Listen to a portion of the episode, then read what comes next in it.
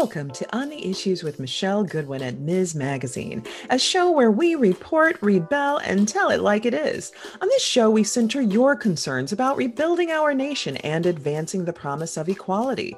Join me as we tackle the most compelling issues of our times. On our show, History Matters, we examine the past as we pivot to the future. On today's show, we focus on the election's reality. Equality is truly on the ballot. On January 15th of this year, Virginia became the critical 38th state to ratify the Equal Rights Amendment, or ERA. The ERA is a proposed amendment to the United States Constitution that states equality of rights under the law shall not be denied or abridged by the United States or by any state on account of sex. Three fourths of the states, or 38 states, need to ratify an amendment for it to be added to the Constitution. So, Virginia's ratification raised important questions about the viability of the amendment that had been stagnant for decades. Can the ERA be added to the Constitution now despite the 1982 deadline? Are the efforts of five states to rescind the ratification of the ERA valid? What needs to be done to finally add the ERA to the Constitution? Helping us to sort out these questions and more, how we should think about these issues, are very special guests. I'm joined by Jennifer Carroll Foy. She is a member of the Virginia House of Delegates and running for governor in the state of Virginia. She joined the Virginia House of Delegates in 2017, where she led Virginia's efforts to ratify the Equal Rights Amendment. She passed legislation to combat Virginia's teacher shortage and voted to expand Medicaid to 400,000 Virginians. I'm also joined by Ellie Smeal. She is the co founder and president of the Feminist Majority and the Feminist Majority Foundation and former president of the National Organization for Women. I'm also joined by Lieutenant Governor Juliana Stratton. She is the 48th Lieutenant Governor of Illinois. She leads the Justice, Equity, and Opportunity Initiative, and she chairs the Illinois Council on Women and Girls the Governor's Rural Affairs Council, the Military Economic Development Council, and the Illinois River Coordinating Council.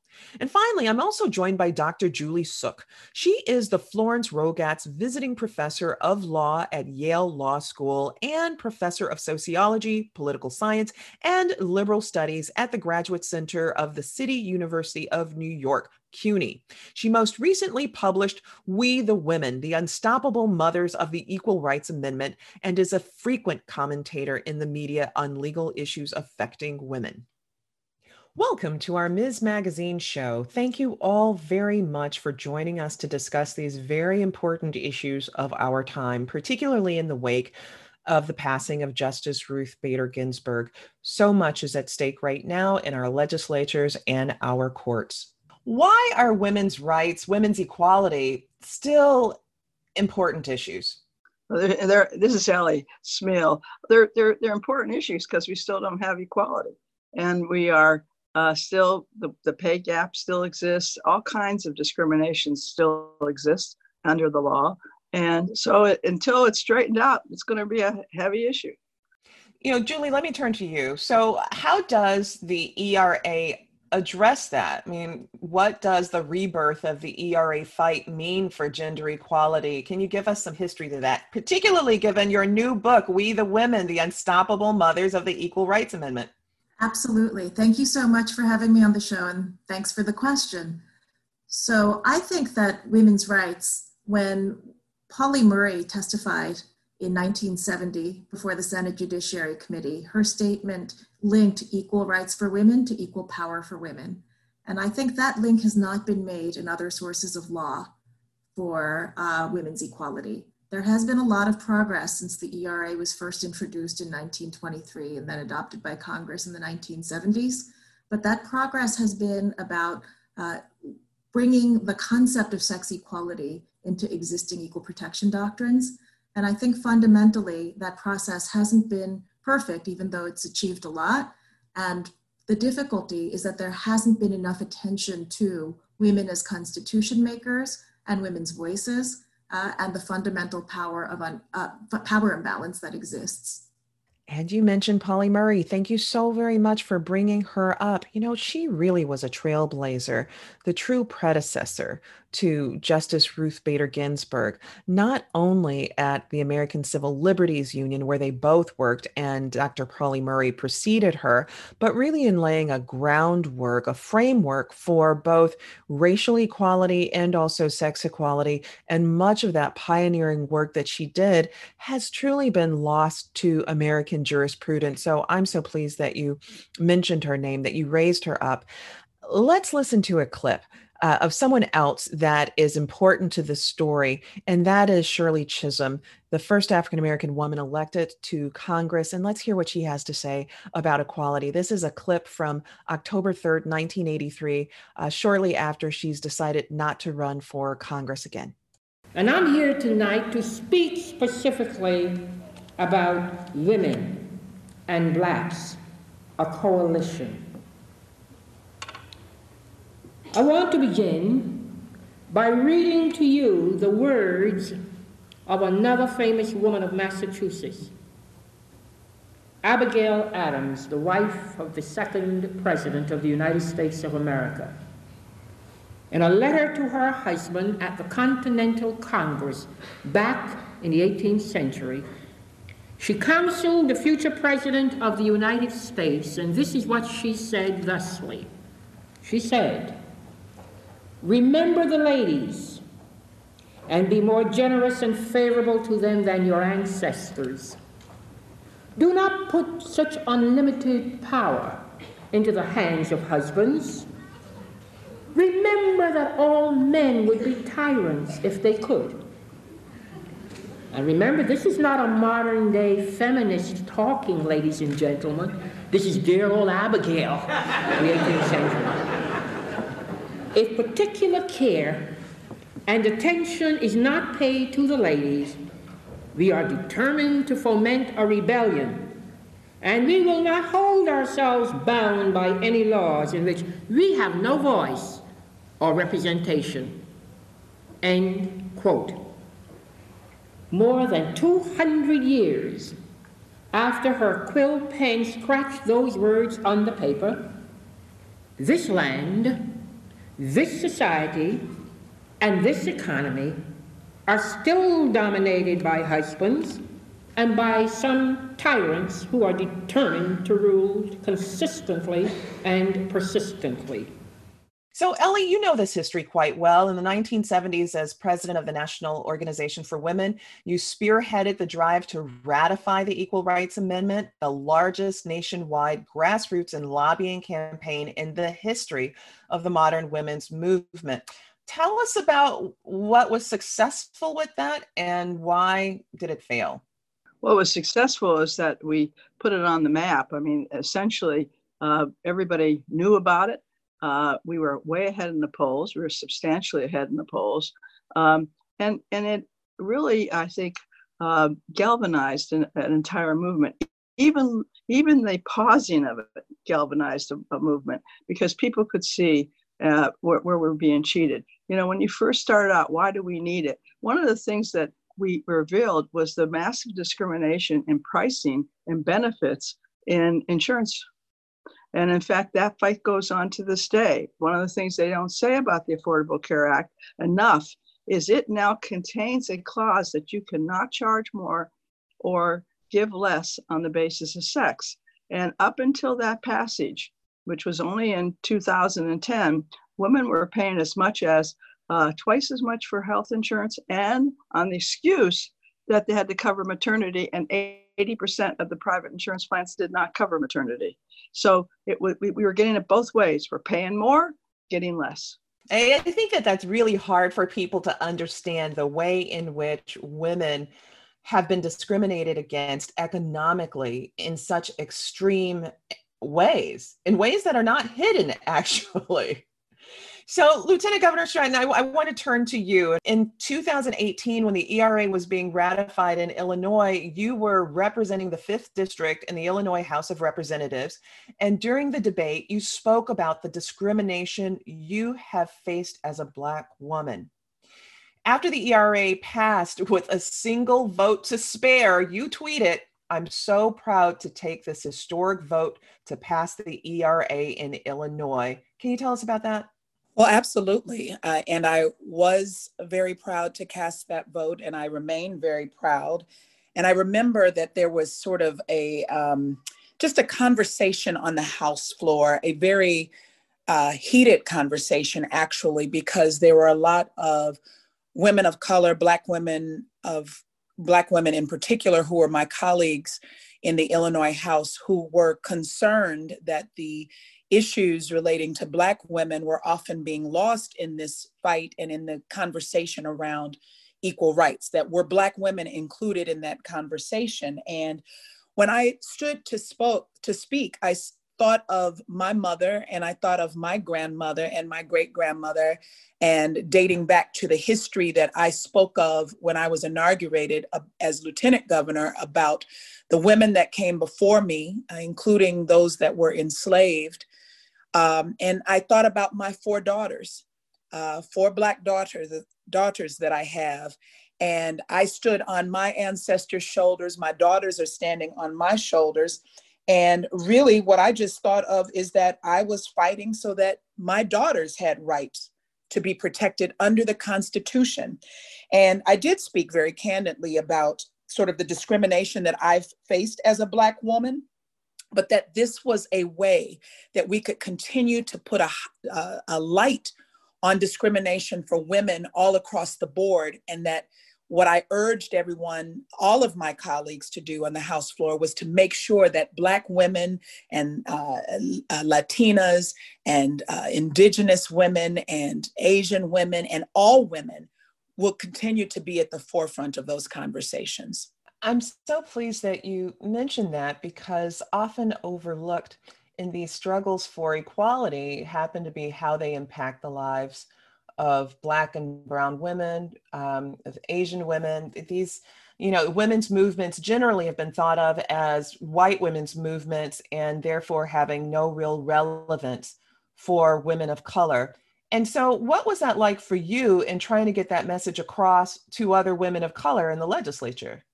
Well, I, you know, I don't know how, I can't recall the vote, so I can't recall whether I was effective at getting that message across, but I can say that I spoke very passionately because um, I do really believe that uh, just as I think about Ida B. Wells and the the women's suffrage movement, when she was told she had been fighting for women to have the right to vote, but when it came to the women's suffrage march, the first one, she was told to move uh, along with about 60 other black women to the back of the uh, of the line in terms of marching, and she said, "Either I go with you or not at all." And I think it's the same sentiment that I brought up that we all must do this together. If someone, our liberation is tied to each other, and if if there's only one group of women that are free, then none of us are free. We all have to continue this fight for justice, equity, and opportunity. Uh, and we have to do it together. So I, I, think I spoke as passionately as I could. I can say that um, I know that there were many who expressed that they certainly were supportive of the idea that you know it's it ha- hasn't always been right but we are certainly going to be committed to making sure that as we move forward that we make sure that all women are included in that fight it's such a critically important point that you're making about the importance of all women aligning together and what this means in terms of lifting up many other boats. Let's turn to Senator Pat Spearman, who's from Nevada but came to Illinois to share a bit about the Nevada story. And what's important about what she says here in this clip is about the importance of what the ERA actually means for women of color. It, it picks up on exactly what you're talking about, Lieutenant Governor Stratton. So, let me say this. Um, in 1972, when it was introduced, some people thought maybe the same thing. When we in Nevada fought for the ERA, black women, white women, Latino women, Asian women, everybody fought with me to get this. The 24 words guarantee the rights of women. It guarantees the right of women there's no parsing of the words to say only white women. There's no parsing of the words to say only Latino. It says all women. Now, we all know that when laws are passed, the next thing that has to happen are hearts and minds must be changed. And so, over a series of years, hopefully not many, people will come to understand that it's all women.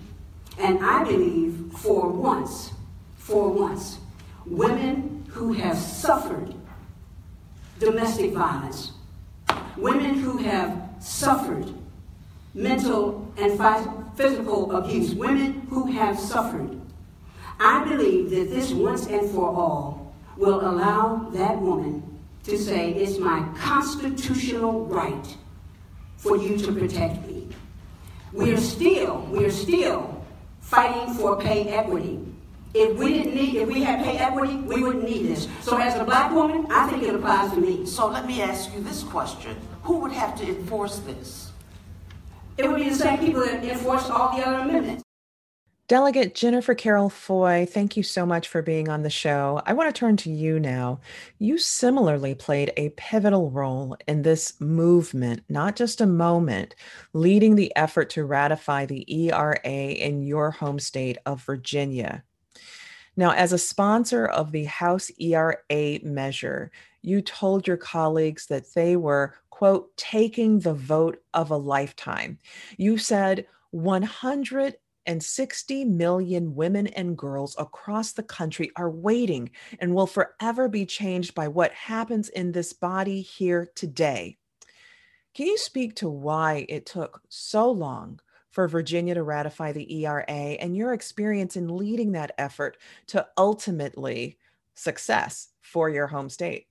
Absolutely. So, thank you. It's an honor and privilege to be here with such a distinguished panel, and uh, thank you for inviting me. And so, I wanted to ensure that Republicans, Democrats, independent thinkers, everyone knew what was on the line, that this shouldn't be a partisan issue. Equality is for everyone, and everyone should be for equality. And so, trying to look back and figure out why it hadn't passed, what was the missing link? Because Virginia had a great opportunity to finally be on the right side of history. Uh, Virginia, the old capital of the Confederacy, I mean, we have fought against desegregation, we have fought against interracial marriage, we have fought against women's right to vote. So, this is an opportunity for us to finally be on the right side of history um, for a moment in time and to do the right thing. And so, because I was one of the first women to ever graduate from Virginia Military Institute because Supreme Court Justice Ginsburg played a large role in my life and my decision and trajectory that I've taken. Um, and I knew that she wanted the Equal Rights Amendment passed, which is one of the things she always said. She wanted her granddaughters to look in their pocket constitution and to see the ERA there. I knew this this was important. So uh, galvanizing with um, Ellie Smeal and Feminist Majority and NOW and Delta Sigma Theta Sorority Incorporated and VA Ratified ERA coming together to do a bus tour throughout the Commonwealth of Virginia to energize and excite people about the Equal Rights Amendment, why it was needed and necessary, why it wasn't a dead issue, um, why it was the answer to help us get um, equal pay for equal work and to help end sex discrimination, and to let people know that there is a war on women that is not hyperbole. I wish it was, but it really truly wasn't. Hearing the conversations amongst a lot of the far right Republicans, um, they, it was an all right assault on women's rights to reproductive health care, our rights uh, to be protected against violence, um, our rights for equal pay for equal work. And so I knew that this would help move that agenda forward. And so doing that, making multiple stops across the Commonwealth, ensuring people knew what was on the line, and then standing up to tell the Republicans there are some things that we can disagree on infrastructure and education, whatever, but not me being a first class citizen in this country. So if I can't change your mind about women's equality, I promise you this I will change your seat.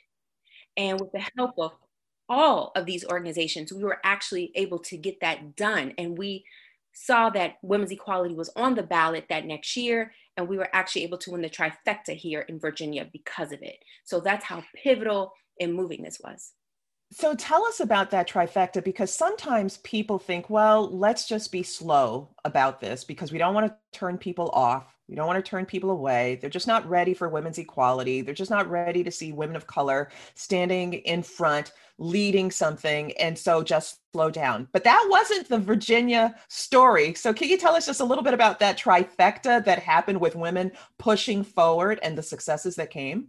Yeah, and you hit the nail right on the head. Um, the Virginia way is incremental change, right? And so I was elected in 2017. I was a part of this wave of Democratic leadership that flooded over Virginia. And I believe in bold transformational change and women's equality, helping women reach their full possibilities and potential. It cannot wait any longer. We have waited too long. We've waited long enough. And so we were able to get that trifecta uh, because of the movement that we organized and mobilized. And then because of it, we were able to ha- make Virginia the first Southern state to have LGBTQ plus uh, protections in accommodations and employment. First Southern state to have 100% zero carbon emission standard, uh, making access to the ballot easier, uh, making voting a state, ho- state holiday, repealing strict voter ID laws. I mean, you name it, we did it. And it was because we galvanized the support and effort. And that's what it means to make change and ensure that people know that we have to agitate for equality um, and never take no for an answer. And the time is now. We won't be placated. We will no longer wait. Um, we have to make movement and get this done. True equality, constitutional equality now. That's really amazing. And just for our listeners, when you mention trifecta, can you just tell our listeners what that means? Absolutely. So the trifecta means that we hold the entire General Assembly. So we have the State House, we have the House of Delegates, you know, in some other states it's known as assembly members or you know our state version of the house of representatives so we have the entire uh, general assembly which is democratic and we have the governorship my goodness, you guys really made some things happen there. I want to turn uh, back to Dr. Suk because with your book, one of the things that you fill the gaps in, and, and I really love the book, it's an excellent book, is that you raise the roof in many ways about the contributions of women of color to this movement. And often women of color are written out of stories or their contributions are, are put to the wayside, but that's not what you did in your book. And so you lift up Pauli Murray and Patsy Mink and Shirley Chisholm. And, you know, Shirley Chisholm said the Constitution they wrote was designed to protect the rights of white male citizens as there were no Black founding fathers, there were no founding mothers, a great pity on both accounts. It is not too late to complete the work they left undone. Today, here, we should start to do so.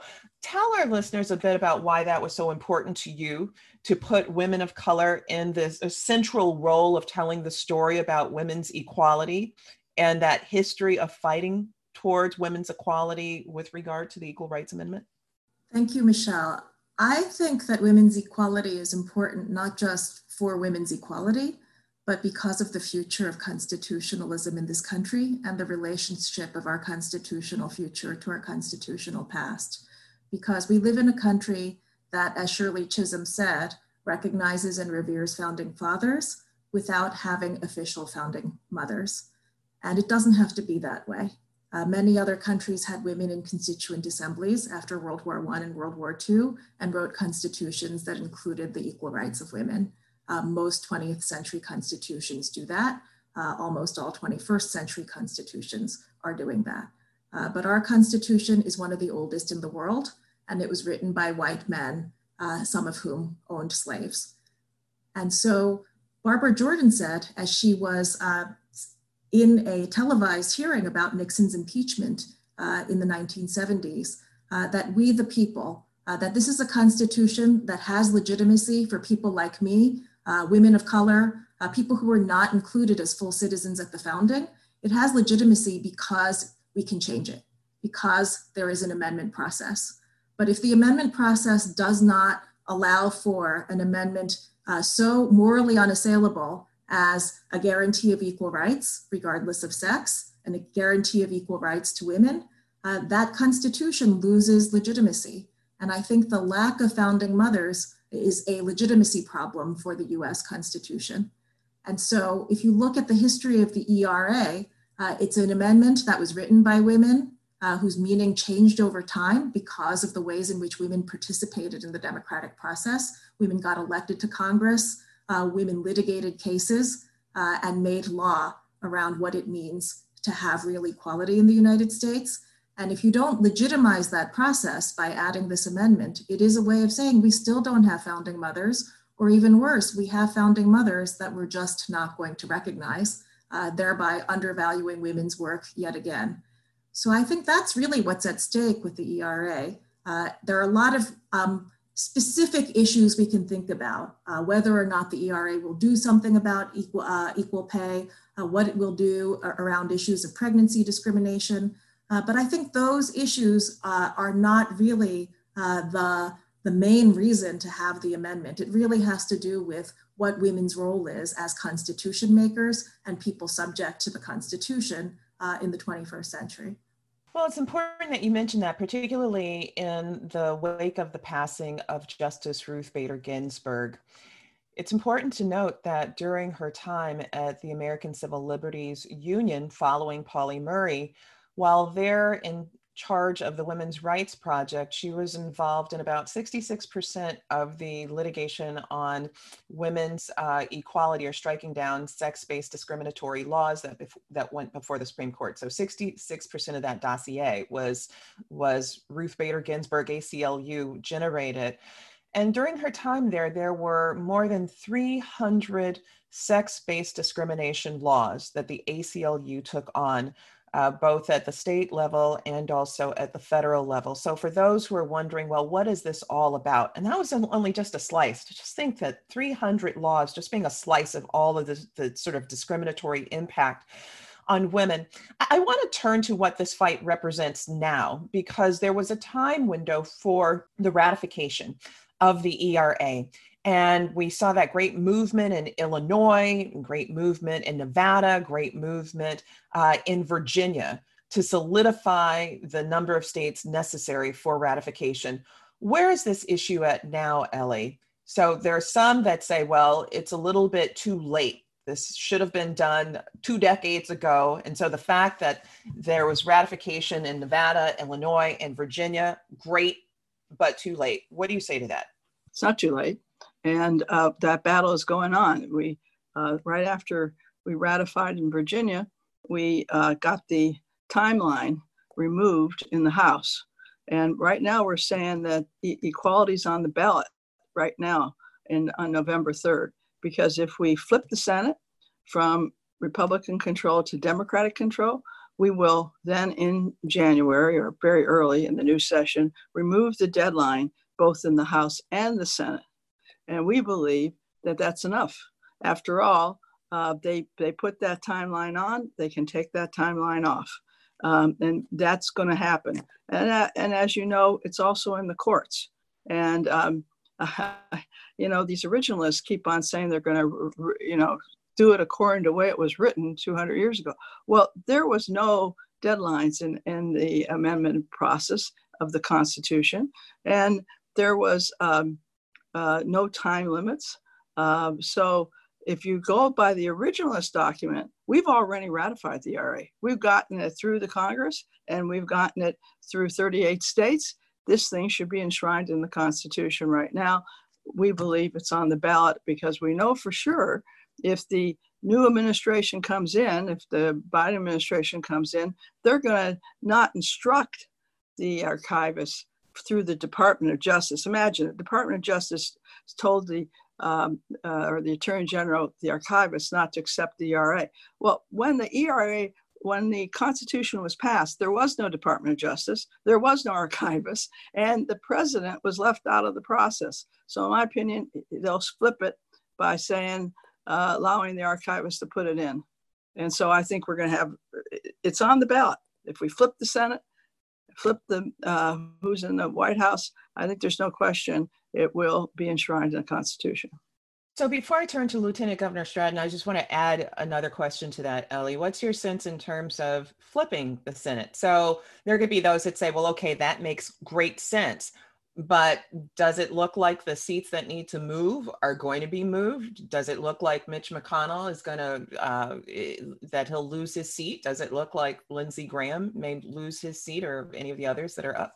Well, as you know, Lindsey Graham right now is in a tied race with Jamie Harrison. But not only that, there's at least 10 seats uh, that are being heavily contested. Uh, the Democrats are ahead in several seats already.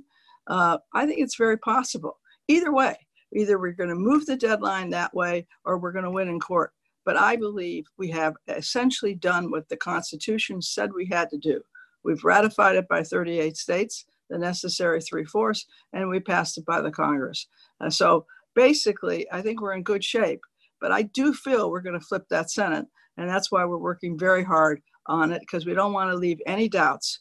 We're this close. It's taken us almost 100 years to get this close, and we're going. And there's a huge grassroots movement. One of the reasons, by the way, we endorsed, um, we moved uh, Jamie Harrison, is the South Carolina ERA movement is so strong that one of the first things he did is he came out for the ERA. See, it, it, there's a there's a grassroots movement here, and I think that it, day in and day out, people have worked on the Equal Rights Amendment um, in each state. As and as Jennifer just said, in Virginia, it took us a long time, and it, why? Because it was blocked by uh, the leadership of the House. They blocked it there for a reason and it, it is, is the fight for equality has opponents but the most important thing it has had tremendous support from the grassroots and the time is now for full for per,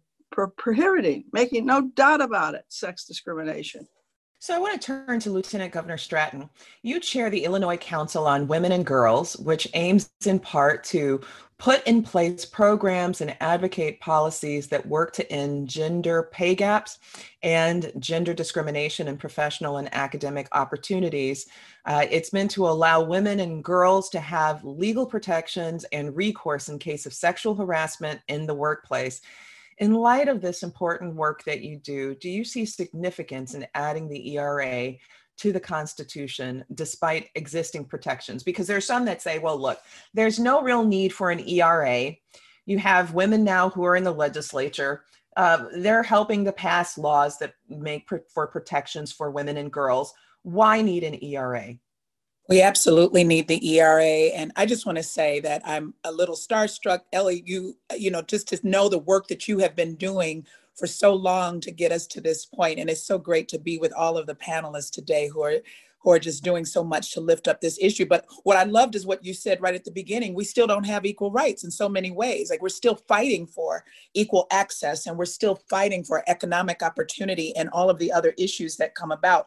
So, our Illinois Council on Women and Girls, we have a group of of about 22 women from across the state of Illinois, from urban communities, rural communities, from various backgrounds and areas of expertise uh, various uh, race, racial, and, econ- and ethnic identities, as well as various gender identities. And you know, when you bring a group of women together and to really just allow them to tell their stories and to say in every single area, whether we are looking at veterans or whether we are looking at corporate America or whether we are looking at unions or whatever area, we are still seeing those inequities. And I think what the ERA does, besides bringing the constitutional context, it also brings some intentionality around making sure that we are considering um, the issue of, of, of, sex discrimination and the impact of, of where we need to keep fighting for equity. You know, I, I'm thinking about not just some of the issues that we're working on in the council, such as making sure that more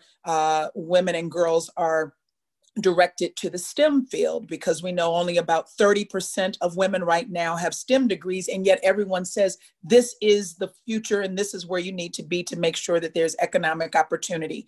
Um, thinking about leadership uh, for our council and what we are doing around leadership and inclusion. We know that recent uh, reports have come out around how COVID 19, when it comes to uh, those leaving the workforce and leaving position, positions of power, those are women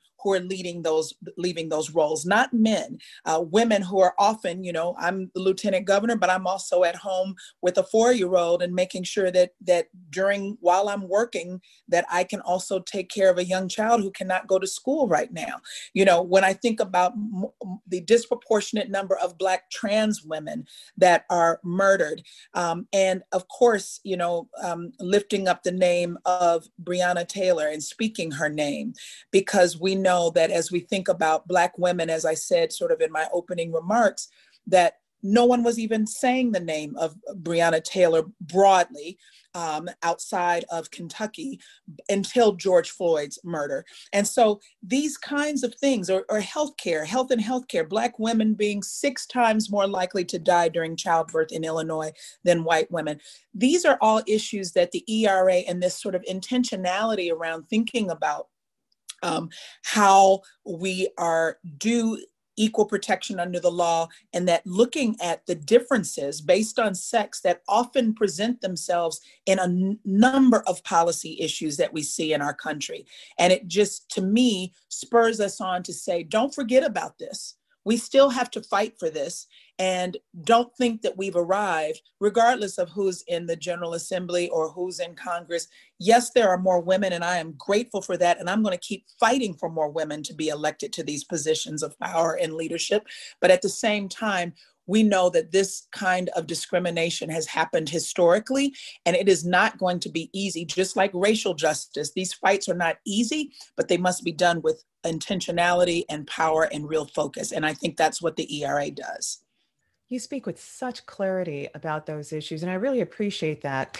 I want to turn to Virginia. So, what we've heard before is that Virginia has been a hard nut to crack in some ways, and that's true. Loving v. Virginia comes out of Virginia, banning interracial marriages. Buck v. Bell, 1927 eugenics case uh, comes out of Virginia and ends up in the Supreme Court with the Supreme Court sanctioning a Virginia law that provides for the compulsory sterilization of women who are considered to be morally or mentally, socially unfit. You've already talked about, Jennifer, the seat of the Confederacy being in Virginia. So I want you to tell us a bit more about the importance of electing women in Virginia. What has that done for your state, and how have the issues we've been talking about impacted the women in your state? Some of the things that I try to um, emphasize is that um, we have to hold America accountable to its unfilled promise promises it's made to women, uh, people of color, marginalized communities in general. So we have guarantees and promises that were made uh, about our democracy that all men are created equal, uh, liberty and justice for all, equal justice under the law, government of the people, by the people, and for the people. And we're seeing that that's not true. We're seeing that there are many people who have been left behind, left out, who, and it's been reflected in the bills that's been passed and the budgets that's been passed, where people aren't being respected and allowed to be treated as whole full citizens in this in this country and so it doesn't matter what you're talking about you could be talking about the systemic historical inequities in our uh, healthcare and our environment which has contributed to uh, the disparate impact of minorities uh, contracting and dying from COVID 19. You can talk about the fact that there's still voter suppression that's happening, even here in the Commonwealth of Virginia, and you see it in Georgia and other places where some Black women uh, are precluded from voting almost at the same rates as their foremothers back in the 1920s. So there, there's a lot that needs to happen. And one of the ways that we can get to this and through this is with the Equal Rights Amendment. Justice Scalia was really clear in you know 2011 when he said that the Equal Rights Amendment um, does not um, uh, does not protect against sex discrimination. And what he said was certainly the Constitution does not require discrimination on the basis of sex. The only issue is whether it prohibits it. It doesn't. Nobody ever thought that that's what it meant. Nobody ever voted for that. And so we'll continue to um, not be successful in our court cases. We'll continue to not uh, live in our full constitutional um, equity because we have to change our laws and be very clear um, and write women's equality directly into the Constitution. And so here in Virginia, it's it's a moment. It's a moment because now that we have basically ratified the Equal Rights Amendment, now I'm championing and carrying legislation to pass paid family medical leave. Now people are more open to my bill to end pregnancy discrimination, which just passed. Um, so employers have to give provide reasonable accommodations for women who want to breastfeed, so they don't have to go into the bathroom or to a closet um, and can't be fired because they need to do these things. Um, helping to pass a bill to reduce the Black maternal mortality rate, which I just passed, making doulas covered by Medicaid. So Black and Brown women can get the culturally competent care that we need. Because in Virginia, because of the amount of melanin in my skin, I am three times more likely to die during childbirth and postpartum um, because of implicit bias and the lack of adequate care. And so, directly addressing that, we can't have women dying on our streets uh, because of how we appear in the world because of the amount of melanin in our skin. That just cannot happen.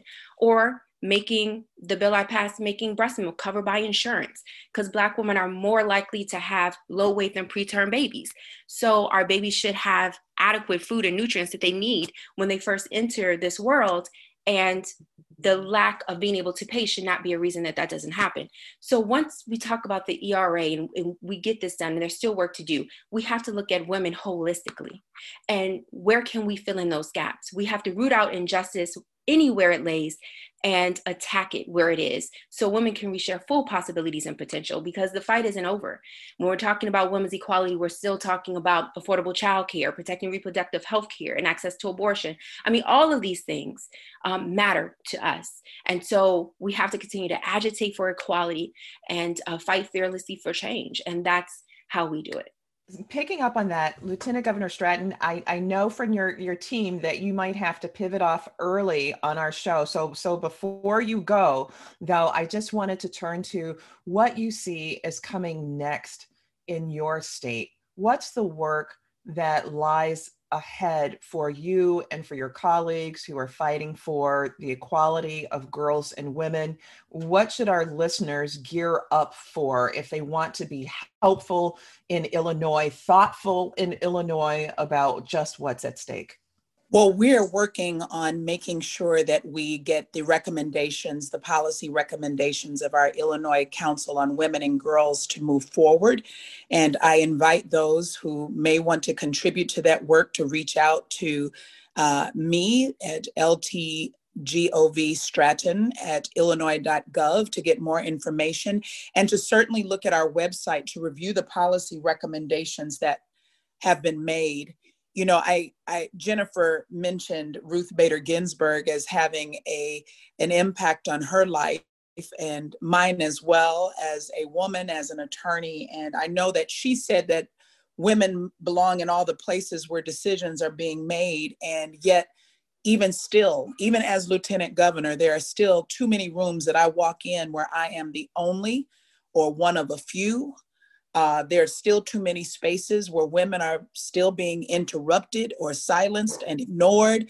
And I think that what we are going to continue to, to see is that as we bring more women into these spaces where decisions are being made, uh, that that we can't just be there to uh, say, "Oh, great, I made it to the table." We have to do something when we get at those tables. We have to use our voices to lift up um, justice and lift up equity and lift up opportunity for all. We have to scoot over at those tables and make room for other uh, women, other young women and girls to be at those tables and to make sure that that that those, especially from marginalized communities recognize that they deserve to be at those tables that they are a part of our democracy and their voice is not any uh, is not diluted and it is just as powerful and so i think that we're going to continue making those spaces certainly right now you see all of the, you know, we're still in the midst of, of COVID 19. So, as I mentioned before, not only is it women in leadership positions, but I have to acknowledge the women who, from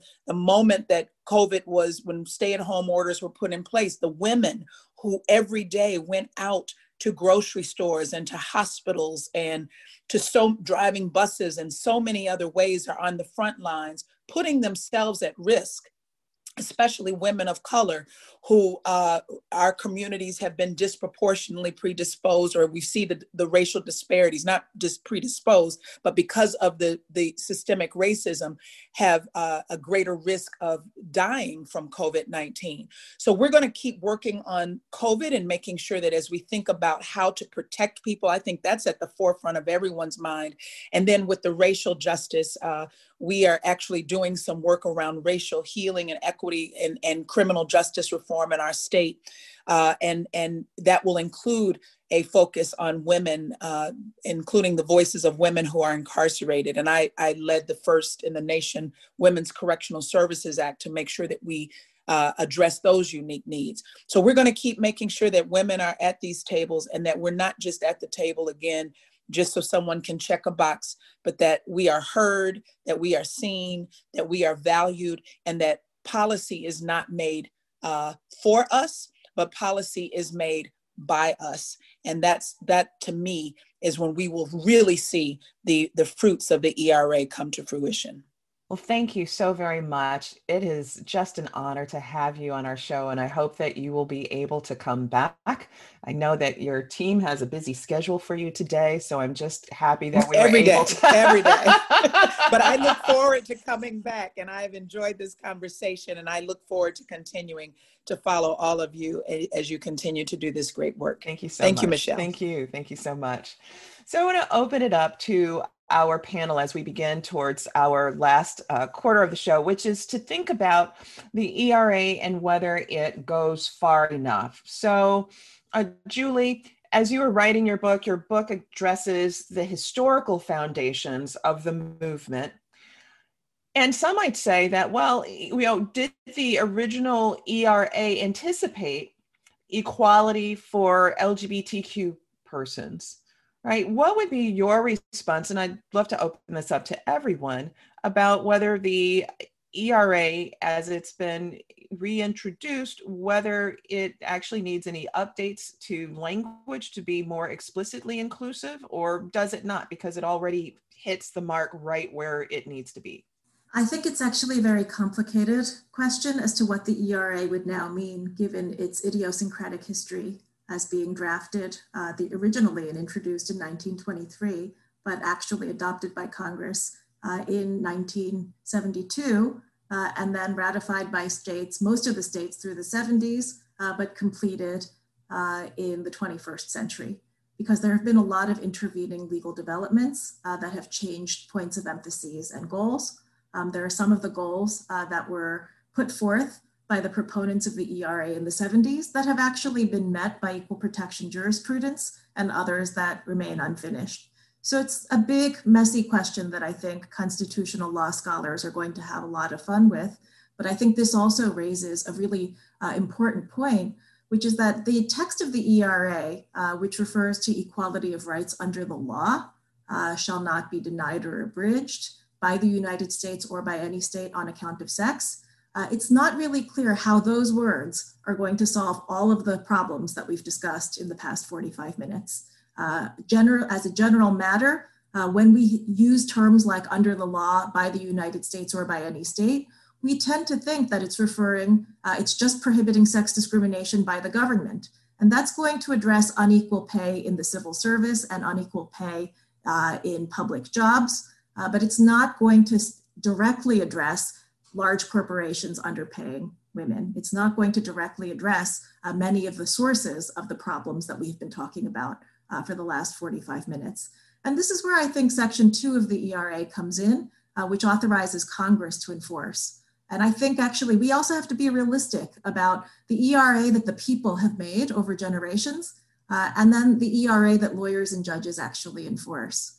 Uh, and the real the reality of the judiciary is that Trump has appointed one fourth of the federal judges, uh, and um, the Supreme Court uh, has a composition uh, that I think uh, may have different ideas of what uh, equality means uh, than some of the proponents of the ERA. So, what I've tried to do with the book is really show historically, actually, from an originalist perspective, one might say, what the framers and founders of the ERA have said it means and how that's changed over time.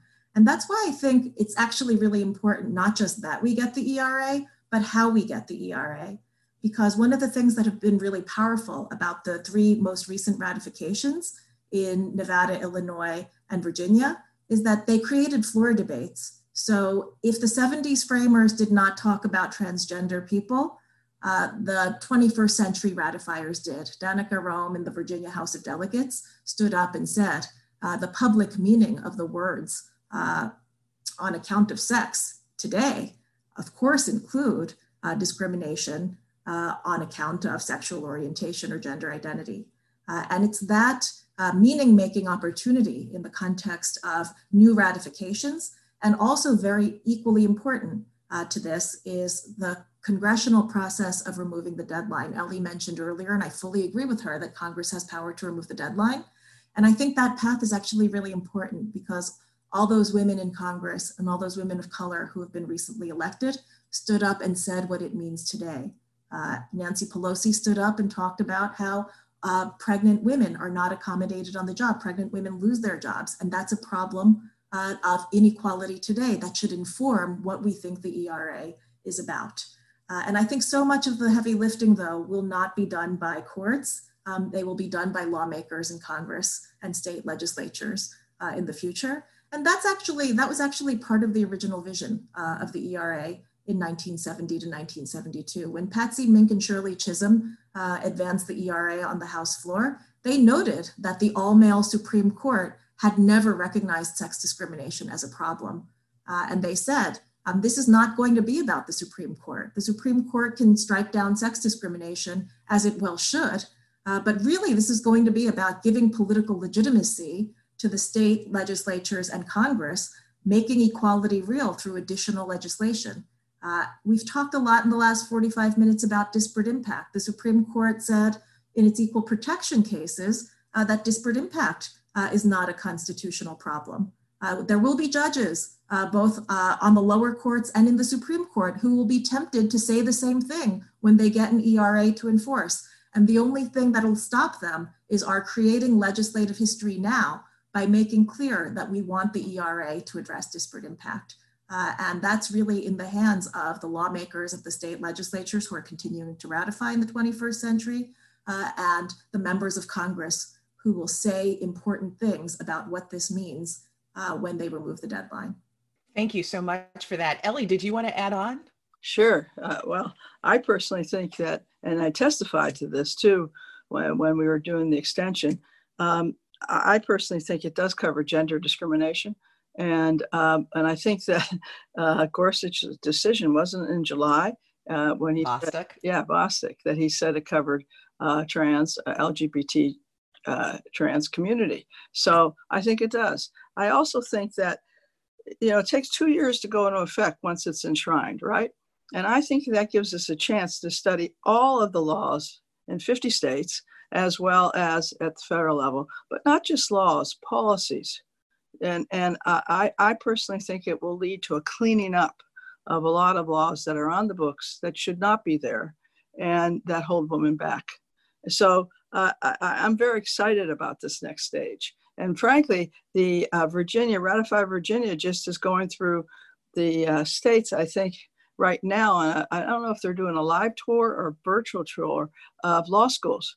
And they want the law schools to start looking at what does this mean for your state and what laws will fall and what traditions will fall. And so I, am I say it's going to be an exciting time. You know, uh, we moved to our feminist majority headquarters in Virginia because we wanted to ratify in Virginia. It took us a little longer than I thought it would, but it's still we got it done. And I can remember I was president of NOW, and we were buying a house, and it had it it it, it had uh, my then husband's uh, name on it, and it said et ux. And I said, "What the heck is et ux?" And they said, "Well, that's you know, and wife." I said, "Well, you don't even have my first name there, let alone my last name. What are you talking about? Just, you know, and I was, and I would have sued, but I was so busy that I didn't. But I wonder how many more of those et ux laws are on the book somewhere. They should be all removed, obviously. And I think that, that, um, uh, by the way, I think divorce law was a part of all this.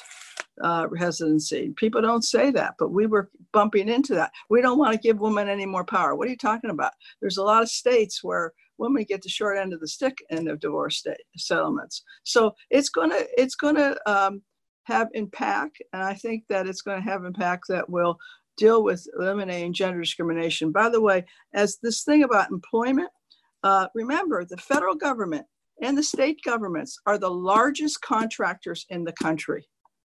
Think about that. So that why can it? Yes, it'll definitely cover civil service and get rid of discrimination in actual government employment. But how could you? Uh, how can um, the government continue to uh, contract with employers that don't practice uh, eliminating sex discrimination? And I, I personally think that will be a part of the whole thing. I do believe it'll eventually uh, uh, uh, apply to contracts, and and contracts are a big deal. I, I have a definition of big business and small business. Big business is are those big companies that have the government as their major contract uh, customer. small business, we're dealing with individuals. I mean, let's be real. Look at all the big contractors in, in the United States government. They, they, they employ millions of people and I think it will reach to them. I hope so. Well, you've given us much to think about. We've reached that point in our show where we like to think about silver linings. What comes next? What out of the process um, have you seen that we can say, uh, well, there's something hopeful to think about? And it turns out that our listeners, uh, this really resonates with our listeners. So I want to start first with you uh, Jennifer Carroll Foy. Can you tell us about a silver lining that comes out of your fight for the ERA? Absolutely. I think the silver lining that comes out of uh, my fight for the Equal Rights Amendment, um, I think it starts before that. It starts um, just seeing injustice, um, being a young girl in Petersburg, Virginia, one of the poorest communities in all of the Commonwealth, and having to sit at a dining room table when I was young after my grandmother who raised me had a stroke and became a quadriplegic and having to decide if I'm going to pay for our mortgage that month or with my or or for her medical bills um, to keep the our and her medications that were keeping her alive.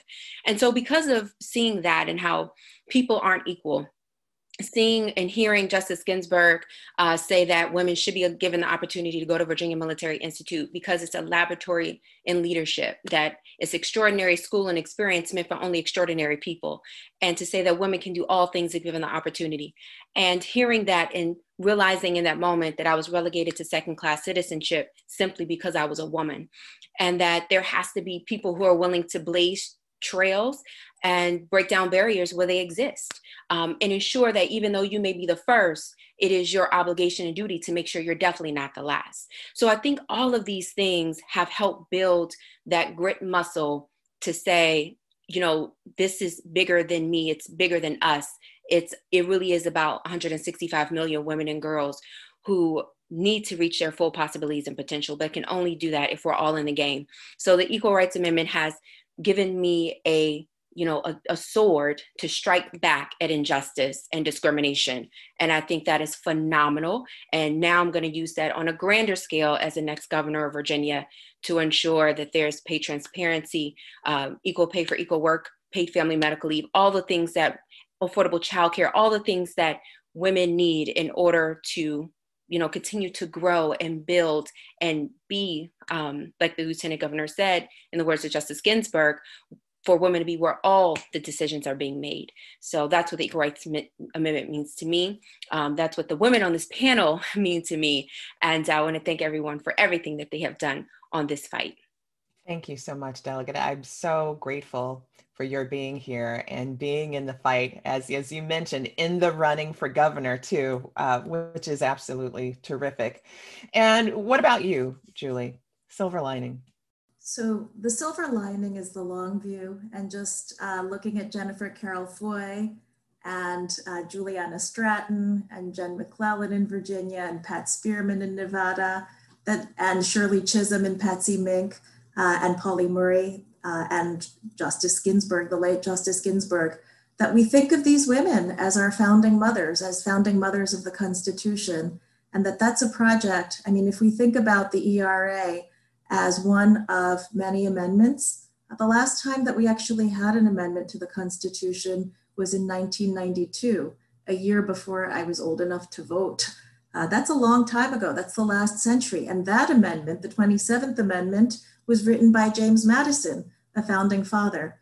So I do think that completing the ERA, uh, an amazing transgenerational project made by women, uh, will open up a conversation and a possibility so that we can all think of ourselves as constitution makers and framers uh, and uh, feel that we are included in a constitution that was made not only by Thomas Jefferson and James Madison and George Washington and Alexander Hamilton, uh, but also by Jennifer Carroll Foy and Pat Spearman and Juliana Stratton and Pauli Murray and Patsy Mink uh, and Martha Griffiths. And, and these generations of women who built over time uh, the, not only the equal rights, but equal power of women in a democracy. How powerful is that? And I couldn't agree with you more. The enterprise of establishing who our founding mothers are and what that would mean for generations to come and how they would understand that. These very, very powerful women over time who are true leaders, not just for their times, but also um, inspirational for times to come. Ellie, we'll close with you. Silver lining? Silver lining, I think that the struggle for the Equal Rights Amendment helped to build a feminist movement in the United States and, um, and frankly, worldwide. Uh, the fight for all the new constitutions to have equality for women in them. And as you know, we've been very successful worldwide. But I think that, um, you know, I'm not sure what the women's movement would have been like without the struggle, but I know one thing it has helped build this movement.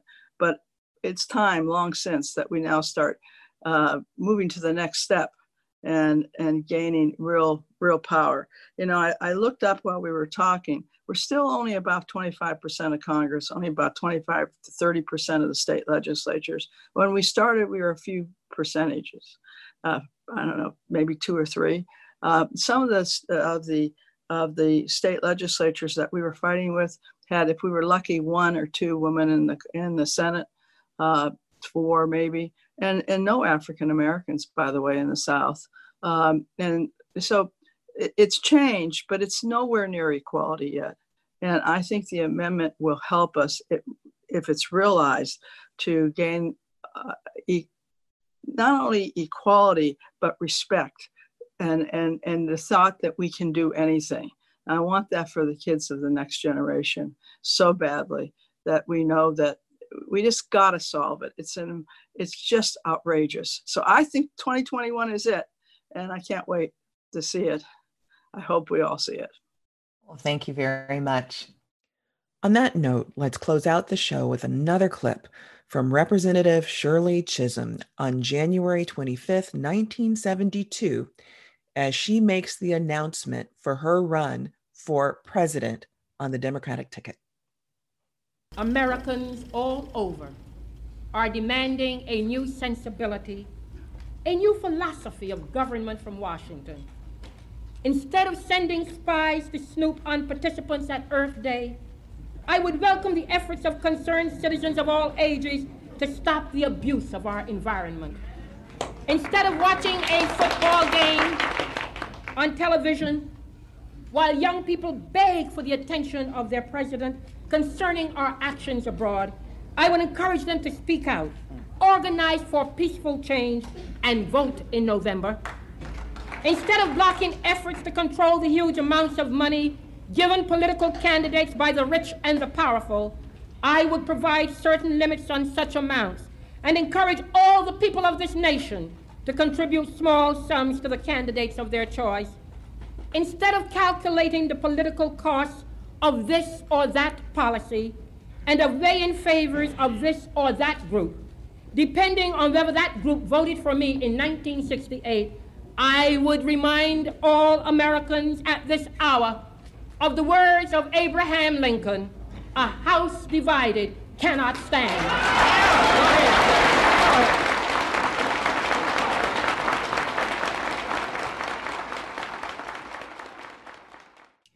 Guests and listeners, that's it for today's episode of On the Issues with Michele Goodwin. I want to thank my guest, Delegate Jennifer Carroll Foy, Ellie Smeal, Lieutenant Governor Juliana Stratton, and Dr. Julie Suk for joining us and being part of this critical and insightful conversation. And to our listeners, I thank you for tuning in for the full story. We hope you join us again for our next episode where we will be reporting, rebelling, and telling it like it is with special guests tackling issues related to an extremely relevant issue beyond marriage, the fight for LGBTQ rights. We'll be joined by some very special guests, including Professor Jessica Clark, Chase Strangio from the ACLU, T. Michael Rambo. So please make sure that you'll join us. This will be an episode you will not want to miss. For more information on what we discussed today, head to MsMagazine.com. If you believe, as we do, that women's voices matter, that equality for all persons cannot be delayed, and that rebuilding America, being unbought and unbossed, and reclaiming our time are important, then be sure to visit us at Apple Podcasts. Look for us at MsMagazine.com for new content and special episode updates. Rate and subscribe to On the Issues with Michele Goodwin and Apple Podcast, Spotify, iHeartRadio, Google Podcast, and Stitcher. Let us know what you think about our show and support independent feminist media. This has been your host, Michele Goodwin, reporting, rebelling, and telling it like it is. On the Issues with Michele Goodwin is a Ms. Magazine joint production. Kathy Spillar and Michele Goodwin are our executive producers. Our producers for this episode are Maddie Ponce, Roxy Szal, and Mariah Lindsay.